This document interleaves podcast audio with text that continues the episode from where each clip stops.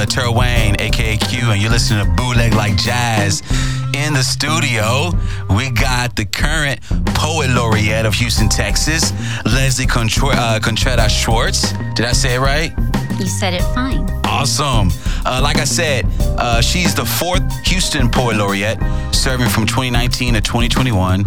She is a multi-genre writer, writer whose book, uh, who speaks for us here, is scheduled for spring 2020 publication with Skull and Wind Press. And she let me read a little bit of it. I like it. She told me uh, it's confidential, but yeah, it's it's cool. Her work has recently appeared or is forthcoming in Gulf Coast Anomaly, the Missouri Re- Review, the Collagist, Pank, Iowa Review, Verse Daily, and the anthology Z-Cats. Uh, Chicanex. Chicanex.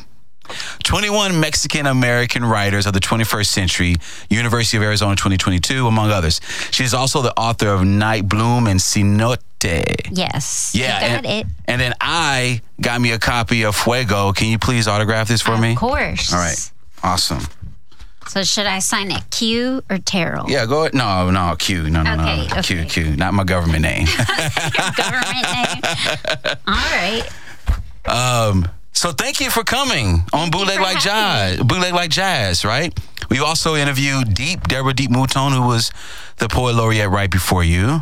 How does it feel being the poet laureate? I'm excited. Um, Thank you. I think it. Uh, I was already looking for. Continue to read books, ladies and gentlemen. I was already looking for an opportunity to do this kind of community work. So I, it's a great opportunity, and I'm glad and grateful. What went through your mind when you heard that you were the going to be the the next poet laureate? What went through your mind? I thought maybe it was a mistake. Say, "Oh, you know, we tallied up the scores incorrectly or something." But then I was really happy and honored, um, excited. Uh, Mayor Turner is from my area of town where I grew up. Okay, Acres Home. Yeah, so Me well, too. Yeah, well, I went to Eisenhower, which I is was- right on Aldine or Antoine. Antoine, yeah. So it was it was nice to have to be picked by a, a, another Houstonian Mm-hmm. who's familiar with the same area, um, and I think I might be the first native Houstonian who's the poet laureate. What about Deep? Where was she from? Deep did not. I, she's from LA, I think. She didn't Okay, grow up here. She grew up somewhere else. I mean, she considers herself a Houstonian. I see what you're saying. Um, not sure about Gwen. Okay, Um, and then there was one other person before. uh, Robin Davidson. Okay, Yeah. I'm not sure, so I have to check my facts. okay. Um, Yeah, I, I uh, grew up off of Antoine, Westmont, Houston. oh yeah, yeah, yeah. But because of zoning, I went to KF. okay. But I swear to you, I, I could walk and get to Ike Oh yeah. faster than being on the bus and getting to KF.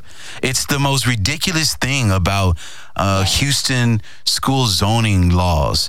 It's a bunch of bullshit, I'll say. So we, we actually used to live in the Greenspoint area when I was younger. But the, so we were closer to I think Klein something Forest. Yeah. Um, but my older brother and sister were bused to Eisenhower. Or at least Westfield. I mean the Westfield the, is closer yeah, to the- Greenspoint, too.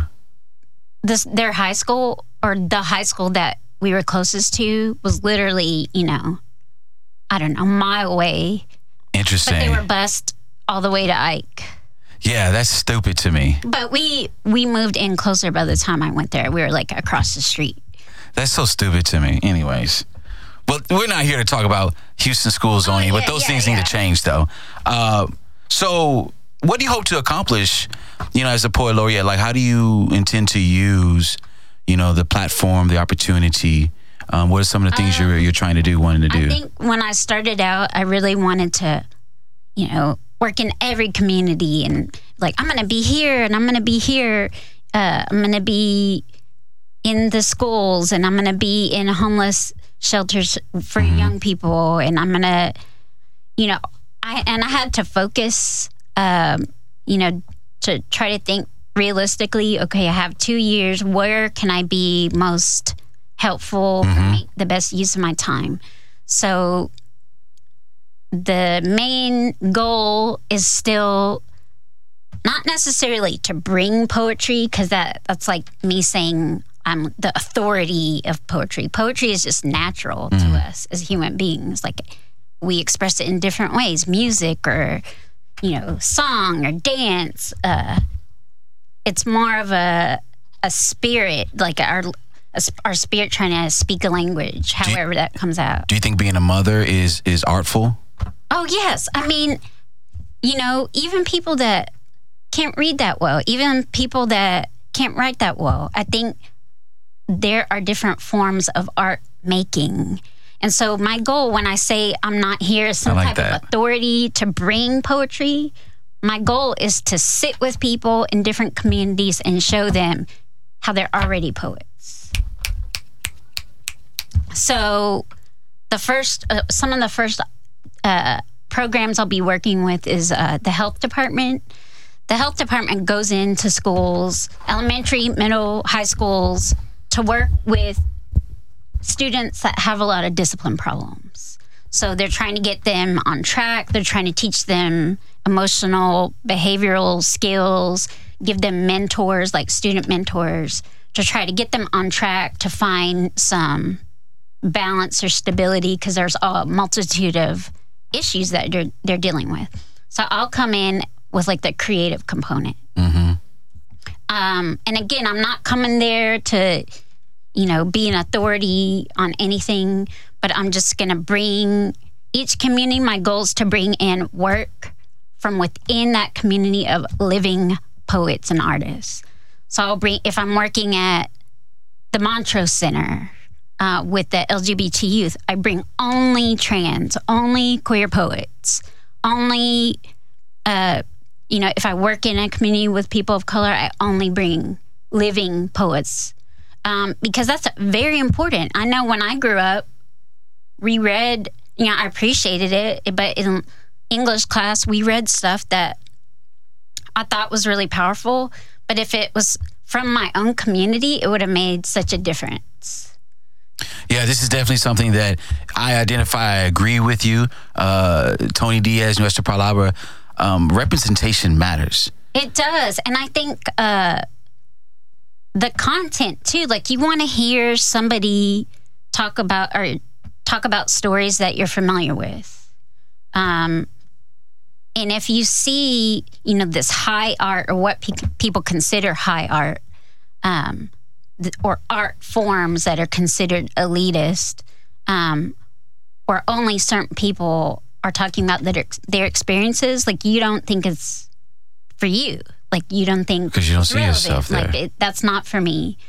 But I really want people to see that they're already doing the work of poets um, in different ways.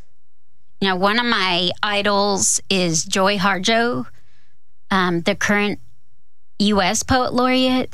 She is a native poet, and she always she says the same thing. You know,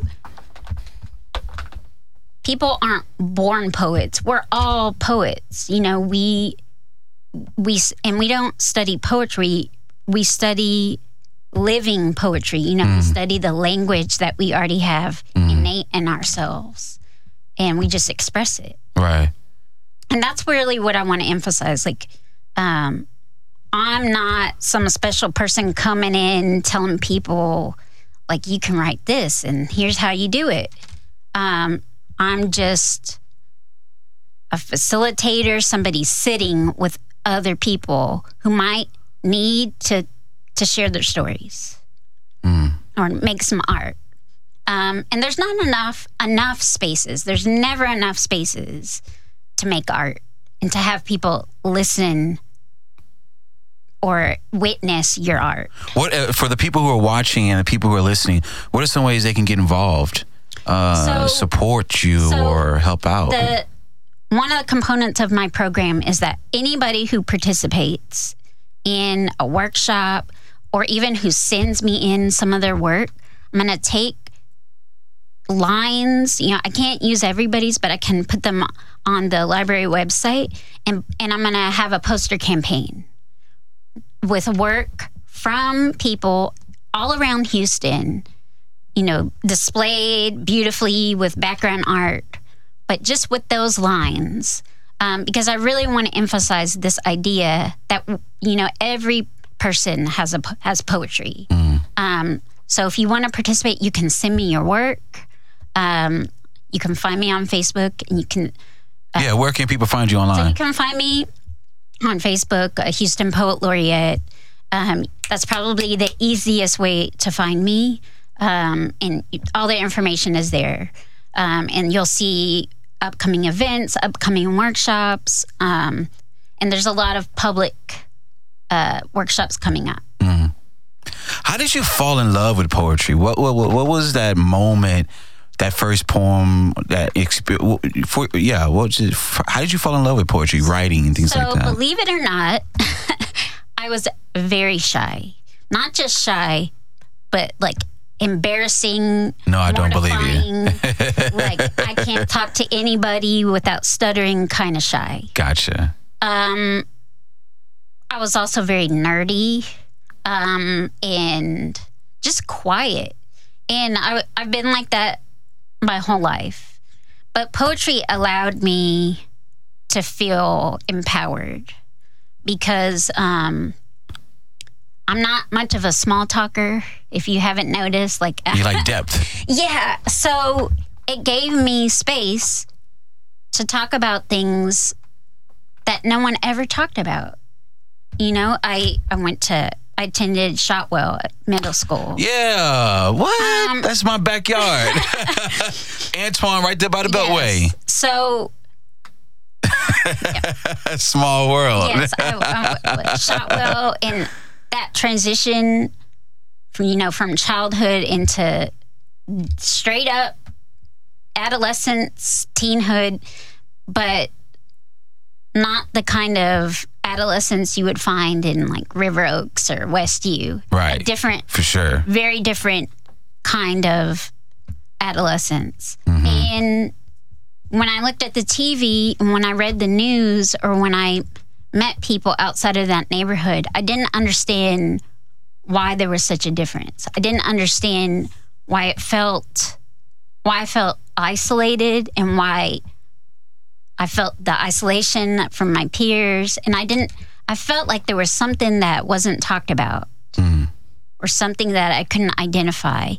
And that's when I came into poetry. Um, I remember, you know, Emily Dickinson. I that was what I had access to. There were I don't I don't remember reading Lucille Clifton or being exposed to anything like Sandra Cisneros. Um, I had standard type of old school canon poetry given to me in class. But I remember reading it, reading a poem about. She has this poem about uh, seeing her own death, and that there's a fly coming in, and she's like witnessing herself and the fly going by, and Fascinating. and not seeing. uh, There's a line like, "I did not see to see." Like she could not see something that was so apparent, and that death. She was basically watching herself. And I thought, isn't that interesting? She's using everyday language, like simple words, nothing that I had to look up, nothing, you know, nothing that made me feel unintelligent, but just everyday words to say something very difficult. Because you can say, I'm lonely. You can say, I'm afraid of dying. You can say, I feel misunderstood. But to, to specify what kind of loneliness, like I'm a Mexican American 12 year old who is not an immigrant, but who's not white, and I don't look like like the typical American te- stereotype. And I'm in this school where the teachers hate us, like on and on and on, like specific type of loneliness. Um, and that's I just latched onto that, and in a lot of ways, it helped me survive. Do you only write poetry? No, I write all kinds. So how do how, how so I, I like to ask people this question: How is the use of words different? You know, through the different mediums for you. I think everyone has their own style. It's just like the way we talk. Um, I would say that even my stories are pretty poetic, and that just means I like I play with language. I like to be playful and play with grammar and play with like how you use w- words, um, so that it sounds weird. Like when you hear me read it, it sounds like strange. Um, and that's like my thing because I just like doing that. I like taking something that we say every day and trying to mess it up and you know make us more on our toes and think about the words that we use. You ready to read something now? Uh, sure. I just want to say I'm so happy to be here. I am great, grateful for the the open eagerness, No, no. and I'm honored. Bootleg Like Jazz thanks you. Fourth uh, poet laureate. Um, this is what we do. Hey, listen, to anybody out there City Houston, we, we can go and, you know, let's go and sign this contract now. All the poet laureates got to come through Bootleg Like Jazz. please. Like, hey, we could sign that up. What's up? Who, who do I need to talk to? Bootleg Like Jazz, we want people. If you're artist, rapper, whatever, Yes. come on. You got to read. You got to perform. There's only, I think there's only one person who got away with an interview and I didn't have them perform. I can't remember who, but everybody Maybe does. spoke so well. Maybe so. Oh, I know it was. It was Blazing Black, actually. But they did they did a little something something. Okay. But uh, check out Blazing Black, their interview, their show. Um, you'll love them. But uh, this is about Leslie Contreras Schwartz, the fourth uh, poet laureate here in the city of Houston, Texas. She's going to read something here on Bootleg Like Jazz. What you got for us? All right. So the um this book that you mentioned that's coming out, Who Speaks for Us here, it's all voices, different voices from women and girls in trapped situations, uh, sex workers, uh, if they're trafficked. Um, but it's not emphasizing their, you know, being imprisoned or uh, a condition of being trapped um, even though that's the reality, it's more about their voice and like their inner core keeping them alive. Like that, even in this horrific situation, um, how do they keep going? And a lot of it has to be about kinship. You know, they're living for the person, the other person that they met in the same situation. They're living for, you know, the people that cared about them, them that they still live that still live on inside them. So, um, and some of the poems are also uh, uh, in the voices of women with mental illness. So I'll start with one of those. Um, that poem is from the is the uh, title poem. Who speaks for us here? And there's sections, so I'll read each section. One. We've all cracked in our own ways are expected to add to this circle time story our trace of a hairline split that turn rift, then cut, split into body sized hole. Everybody here with a last ditch story that locked us together, shuffling from room to room, both cold, heads nodding from meds that could drown a horse half living. What's your story, V?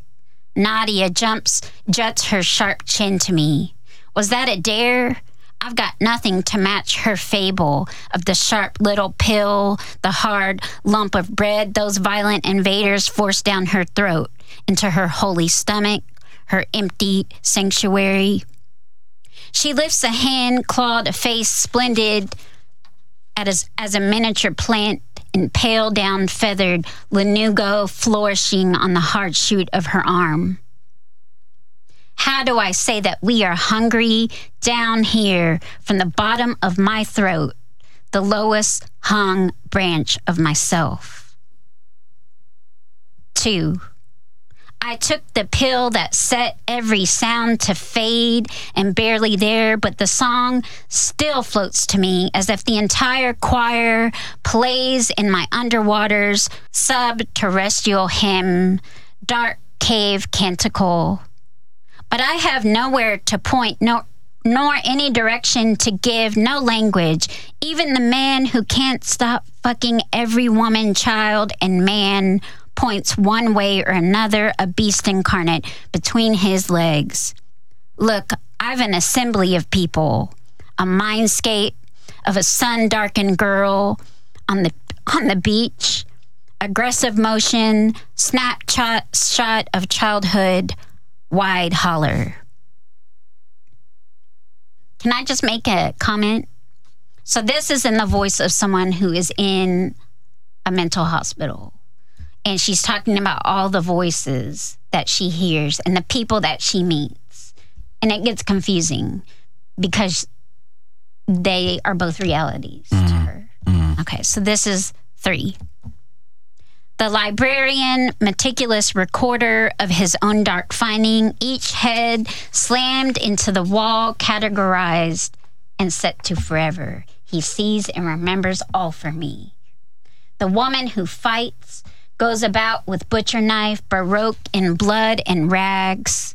The girl, mute and comatose, frozen animal made of fear and sick grief.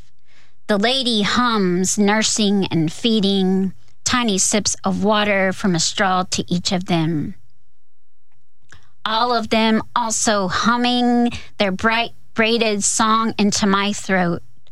I've been learning to sing or to hum a little with them, but the melody keeps escaping. How did you find yourself here? The interventionist counselor asked, as she asked the other patients. A man with gauze on his neck, heavy with blood, the girl in long sleeves pulled down across her fingers, fresh cuts poking out from her neckline. My roommate, an older lady retching into a trash bin, that rank vodka smell she carries her with her like sadness from room to room. I was learning to sing, I hear myself saying. I was just learning to sing and I couldn't keep up the melody. But the circle wants a story straight line to this mental hospital, to this room that smells of Clorox and old blood. You are supposed to say, I wanted to die, so A, then B, and now C, and all of D. Four. I had just begun to want to live. A. I let them speak. A life could be sung louder, a wide open mouth. On same, same, and death. B. Instead, hummingbird life, full belly dirge, beak bent to nectar, neck bent to loosen sap. I open my mouth, warble, choral. I hold up my wrist, C. My people start chanting this aria, terrible and beautiful, raggedy, inner bellow and hiss, cut up sound, bells of self, a sieve or a map to a place no one wanted to know. D. Five. A song that everyone everyone wanted to stop. Everyone, everything but me here on my wrist. Isn't that how we talk here? Show them the wounds we don't remember making. The bottom half of an inning when everyone is cheering wildly, all the hollering the crowd can muster, and they don't remember why or who it is that's running full steam to home. This is Leslie Contreras Schwartz. You're listening to Bootleg Like Jazz, Terrell Wayne, aka, uh, AKA Q, your host. Um, uh, so, wow, that was uh, that was moving. Um, I, I wanted to know why Who Speaks um, for us, uh, for us here. You know, what, what what's the meaning behind that title? Um, this is in the voice of a woman with. It used to be called multiple personality disorder. Um, now it is called dissociative disorder. Gotcha. Um, and I I make it no secret that I struggle with mental illness, that I live and survive with mental illness. So I'm familiar, in particular, with this syndrome, or this disorder. Um, and it's not like we, what people think. You know, a lot of people have notions of mental illness, like um, they think of what they think of on TV, like it, what they've seen in shows, like like the most extreme. Somebody that switches on and off between different personalities. It's not so clear cut and it's not so black and white. You know, we all, especially within different communities, especially communities of color, we experience mental illness and define it in different ways. We don't use the same language to describe it. So I know in my community, uh, a lot of it is based on spirit, you know. Uh, it's described differently. It's not like the standard ways of talking about mental illness. Um, it usually has to do with spirituality and we carrying stuff inside. So that's what this poem is based on on a woman who's struggling with all these voices that appeared from trauma, from mm-hmm. things that happened to her. And, you know, we're human. And so we build all these responses to things that have happened to us that appear to some people abnormal, but are actually things that help us live. So Yeah, for the listeners and viewers, mm-hmm. what would you want them to know I about? would want uh, people to know, you know, it's like I tell my my children that not like I'm some spiritual authority, but no matter how you are, no matter how you react, no matter how you behave, um, you're a child of God, and you are made exactly the way you were on purpose. Exactly, even with your flaws, even you know the way people describe you, if it's with you know terms that are mean or cruel because you know you act crazy or you're to this or you're to that but i am a spiritual person and i think that we are made with a purpose and we're made exactly the way we're supposed to be Amen. Uh, hallelujah. So, uh, could you talk about how you um, process, you know, some of your your So, trauma or things like um, that? I how you deal with your, Sure. you know, So- mental health? I had a, you know, I love my family, I love my community, but, you know, there weren't for, unless you had a lot of family support, um, and your family was already starting to progress, you know, moving up in, socioeconomically, like, um, you had very limited options. So I have friends from high school who have lives very differently than than mine. And a lot of times I'll look at my life and there's like one decision or two decisions where everything could look very different. And I'm always aware of that parallel life, you know, um, you know, things that people would not consider that I could have been like. But that's the that's the reality for most people. If you can't, if you you don't happen to have parents with the, the opportunity to make a certain amount of money and are al- always struggling, or if you there's a lot of violence in your family. Um, not that I'm saying that extra money doesn't prevent that, but I think um, there's just so many limited options and I, I always struggle with that sense of being trapped. Like i got to get out of here because i see these different places where people are going and i will die. I will basically die if i Yeah. if i do that. Um, because i could see myself going there. I could see how easy that that slope was to to get into that and become who someone that I, it would be really hard to reverse.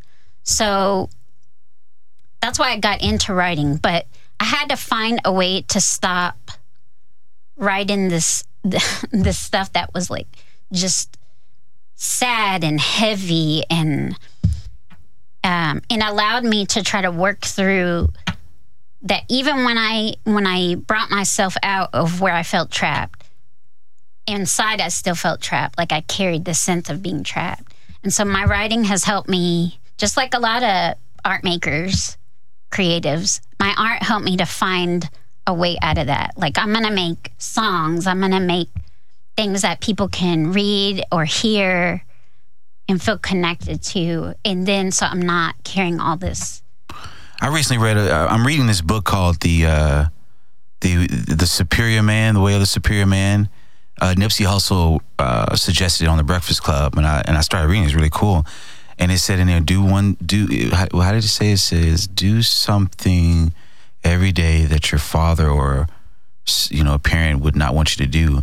And that seems like kind of what you're saying is kind of, um, you know, doing those things that you love to do that, that, that wake you up, wake your soul up, and that helps you move forward. Um, Yes. Seems like the best way to handle mental, mental health issues. Yes. Um and I think I don't know, at least in my community and my background I, a lot of it has to do with gender. You know, if you're male and you act a certain way, aggressive or whatever, you're just being a man. Like you're acting manly. If you're a girl, then you're crazy. You know, you're being too aggressive. Um, and I felt trapped by all that. I felt trapped by um, being who I was. You know, being very sensitive, like ha- pretty much having my feelers out all the time, and being vulnerable, really, to Yeah. like um, like all the girls that were around me. Um, how easy it would have been for me to be a teen mother Yeah. um, and to slide into whatever occupation would make the most money, basically. So I think it is why I based this book on sex work and being trafficked. Um, I did a lot of research in, about Houston in particular and the girls and women that are trafficked here since we're a hub. I did advocacy work before the Super Bowl and learned a lot that was disturbing. What disturbed me the most, besides that 90% of the massage parlors you see are brothels, Uh, was that I met people from my neighborhood, adults. Um, and here's the thing about when when a woman or girl are trafficked, they don't consider themselves victims. If you talk to them, they'll say, "I'm a sex worker. I'm," you know, they use different terms, but I, you know, that's how I make my money. Because to say I was taken advantage of, I was put in this situation, you just can't live with that. You're basically saying, you know, I became completely overpowered by somebody. and you let it happen. And yeah, you I say, get it. Yeah, so it it takes a lot of work for people to to say that, and so I I did a, I met a lot of people, and some some of the women I met, they were like, "Oh yeah, I I grew up in that area, and let me tell you how it happened. Most of it happens because you have a boyfriend, you have a father, you have a a cousin, female or male. They, they notice you need money and they say, okay, you start by sleeping with my friend. I'll give you a hundred dollars. And then you're like, hey, I need this money. And so it just keeps going. And then the violence comes in, then mm. the drugs come in. And then you can't get another job. You can't reestablish your life. So uh, when I learned that, and I learned that these, you know, these were other people from my neighborhood, it was a wake up call. I was like, I am so lucky. And a lot of it is just chance. I know people say, oh, you have to give yourself credit. No, a lot of it is just chance because the people that that have followed that other path, some of it, I mean, those people are no different than me. Uh, They might have had had less support. Do you have another piece you can read, like I a quick can, piece? I can. All right, yes. so um, this is Leslie Contreras Schwartz. You listen to Bootleg Like Jazz. I had another question I wanted to get out. okay. Um, I know I'm real quick, could you talk about what makes poetry unique for you? Uh, I think poetry is unique, uh, just like music, rapping, you know, painting, because it just gives us a tool to express how we feel about how we live, what we experience in ways that we can't say in everyday Gotcha. conversation. All right. This is uh, Terrell Wayne, aka Q. You listen to Bootleg Like Jazz. We have the current poet, uh, laureate of Houston, Texas, uh, Leslie Contreras Schwartz, in, in the studio. She's going to read another piece for us. Okay. Uh, don't forget, follow, like, subscribe. Where can people find you? Where your book's at? So you can find me at the on the Facebook uh, page for the Houston Poet Laureate. I, I, I bought this at Casa Ramirez here in Houston. I got the last copy. Um, Apparently, she sure told me. Brazos still has my books, but you can find them online on Amazon. Um, and then I'll have a book out in March. Gotcha. So this is a new poem. Pre-order it, right? They can pre-order Yes, that. You can pre-order it online. Um, you can go to my website, Leslie C. Schwartz. How do you spell Schwartz? S C H W A R T Z. yeah, you got to spell that one. There's different, all kinds of different versions. So I'm going to read this last poem. And this poem is dedicated to the people who were killed in the recent El Paso and Dayton shootings. And it's called Black Dove. Uh, Paloma Negra is a song. In the down of the pillow, the corner crease of bedsheet, clean dish, hot plate holding supper, door held open, the turned up and uprighted, mopped floor, every empty trash bin, gleam and afterglow, the fruit, the bread, the tree groom, its peaceful extend, the child guided through, parking lot, the child, not ours, the parking lot itself, walked upon. Child guard, child fed, child grown, raised, not miracle, no. Through hands held together, hands holding out, the miracle of hands and papers, pens, pencils, a glass of a plate of cash into the hand, a few dollars for thirsty, for hungry, for papers.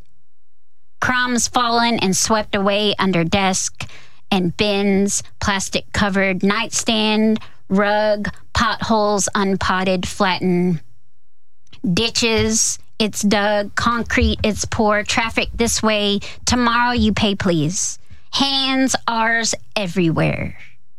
The parents after children of hands of hands, every green tr- evergreen trim, grass handling, someone else's laundry. Color of serving, washing, picking up, picking, carrying, pulling, loading, cuidando los niños, cuidando lawn, groceries, others nine to five, others sleep, others extra. Call her in the morning, my cleaning lady. My man is good. Who does yours? Come back tomorrow. You come next day. Black dove in the foundation. The beams like hands winging, the shingles, accordion, guitarron, it's tunarun, ting, ting, in the wood grain, the house build up hurricane after Hulk, in the neighborhood of shoes worn once, of clothes, toys, discarded like blinking, and daytime stupor sleepwalking past hands in the evergreen trim, grasping the other else's laundry. Hands blooming with sunrash, cut, calloused, pop back in, blackened fingernails, greening the grow for safe and safe and safe. Para mirar tus ojos, our children, our father, our mother. Hear Paloma Negra in the rafters, its free gift of wings. Barum Paloma, Paloma Negra. Ya me cansó de llorar y no amanece in your attic. I'm tired of crying with no hope in your attic. It's clink in kitchen sink. The tengo miedo de buscarte y de encontrarte. I'm afraid to look for you and find you. The your eyes will die without seeing us. House settle and echo of quiero ser libre, vivir mi vida con quien quiera. I want to be free to live my life with who I want. You understand? Do you understand this language? I want to be free and I am afraid to go look for my life. Quiero ser libre y me estoy mi- muriendo por irlo a buscar mi vida. Paloma Negra, ¿dónde, ¿dónde? Where are you? Are you listening? Dios, dame fuerzas. Me estoy muriendo. In your eyes, your eyes will die without seeing ours. That was Leslie Contreras Schwartz. Thank you. Thank you. You're listening and watching uh, Bootleg Like Jazz. I'm your host, Terrell Wayne, aka Q. Real quick, where can people find you again? You can find me on my website, Leslie C. as in Contreras Schwartz, S C H W A R T Z. I have to spell it out. There's all kinds of versions. or on Facebook, Houston Poet Laureate. And send me your work. I want people to send me their work. Shout out and thank you, uh, Tony Diaz, Nuestra Palabra, Nibu, Marlon, Letty, KPFT for the opportunity. Don, uh, I volunteer. Check out Nuestra Palabra Tuesday, 6 to 7 here if you're in Houston, 90.1, or go to kpft.org and check them out. Um, Latino writers having their say. Um, any last words? I mean, like last second last words you got? You want? You have? Thank you. That I'm honored. No problem. Thank you. Honor's ours. All right. Don't forget, like, subscribe, follow. We out. Bye.